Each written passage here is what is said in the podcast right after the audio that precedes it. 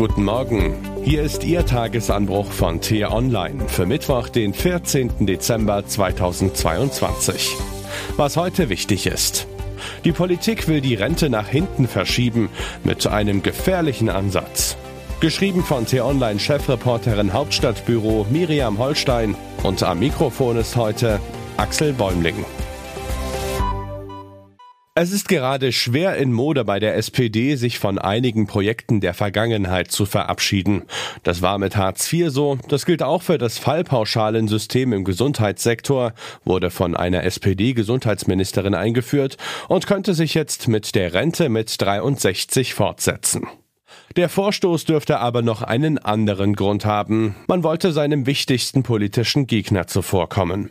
Denn die Union plant neben der Einwanderungspolitik das Renteneintrittsalter zum großen Thema des kommenden Jahres zu machen. Die Konservativen sind gerade beschwingt vom Erfolg ihrer Blockadepolitik beim Bürgergeld. Jetzt wollen sie ihre Identitätskrise, plötzlich nur noch Opposition zu sein, endgültig abschütteln. Einige in der Union liebäugeln sogar mit der Forderung nach einer Rente ab siebzig. Ihr Kalkül ist, dass eine solche offizielle Regel in der Praxis dazu führen würde, dass die Deutschen im Schnitt mit siebenundsechzig Jahren in die Rente gingen, also zu dem Zeitpunkt, der ohnehin schon vorgesehen ist. Doch sowohl die S P D als auch die Union dürften die Rechnung ohne die Bürger und Bürgerinnen gemacht haben. Denn die jüngere Generation ist nicht nur weniger geworden, sondern auch wählerischer. Sie ist nicht mehr an Karrieren interessiert, für die man sich fast zu Tode arbeiten muss.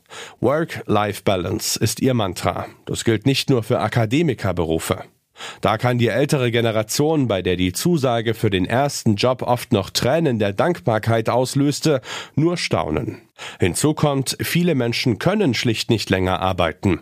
Nicht zuletzt durch die Arbeitsverdichtung sind ihre Tätigkeiten so anstrengend geworden, dass sie bereits die fünfundsechzig nicht mehr im Job erreichen. Jedes Jahr, dass sie aus gesundheitlichen Gründen vorzeitig in Rente gehen, bedeutet für sie massive Abschläge. Die Rente mit siebzig würde die Altersarmut erhöhen. Schon jetzt muss in Deutschland offiziell länger geschuftet werden als in vielen anderen europäischen Ländern.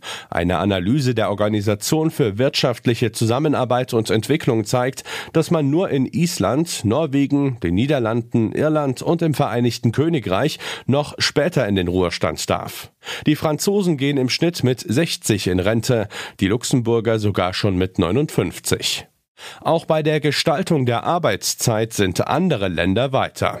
In Belgien können Arbeitnehmer und Arbeitnehmerinnen schon zwischen vier oder fünf Tagen wählen, bei gleichem Lohn, aber auch gleichem Pensum.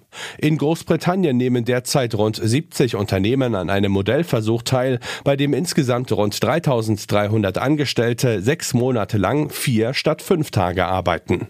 Dabei gibt es hundert Prozent Gehalt für achtzig Prozent Arbeitszeit, wenn die gleiche Leistung erbracht wird. Ein Großteil der beteiligten Unternehmen erwägt den Organisatoren zufolge, die Vier-Tage-Woche auch nach Beendigung des Experiments fortzusetzen. Ähnliche Pilotprojekte gab es auch in anderen Ländern wie Irland und den Vereinigten Staaten. Was man daraus lernen kann? Wer die Menschen länger im Beruf halten will, wird sich künftig etwas anderes einfallen lassen müssen, als mit Zwang zu drohen. Sonst werden nicht nur die Hochqualifizierten einfach zu den europäischen Nachbarn abwandern. Denn umgekehrt gibt es viele, die länger arbeiten wollen, aber vom Gesetz in den Ruhestand gezwungen werden. Und auch in der Generation Work-Life-Balance gibt es viele loyale und engagierte Mitarbeiter, wenn für sie der Rahmen stimmt.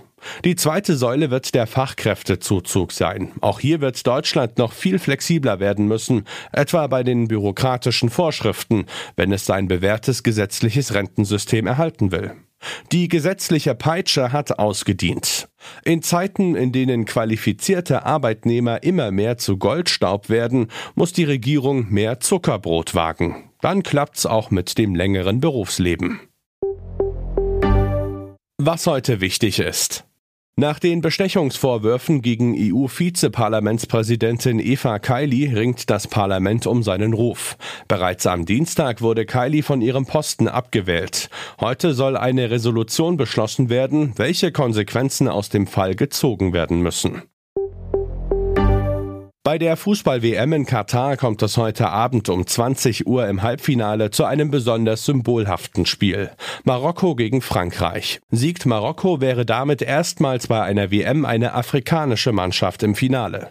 Zugleich bereitet sich die Pariser Polizei auf neue Randale marokkanischer Fans vor.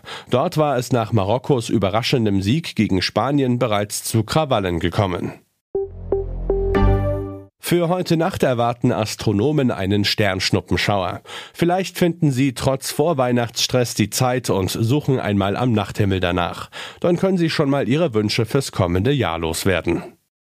Das war der T-Online Tagesanbruch, produziert vom Podcast Radio Detektor F M. Uns gibt's auch morgen wieder und am Wochenende mit einer Diskussion zu einem der wichtigsten Themen der Woche. Abonnieren Sie den Tagesanbruch doch, dann verpassen Sie keine Folge. Vielen Dank fürs Zuhören und tschüss.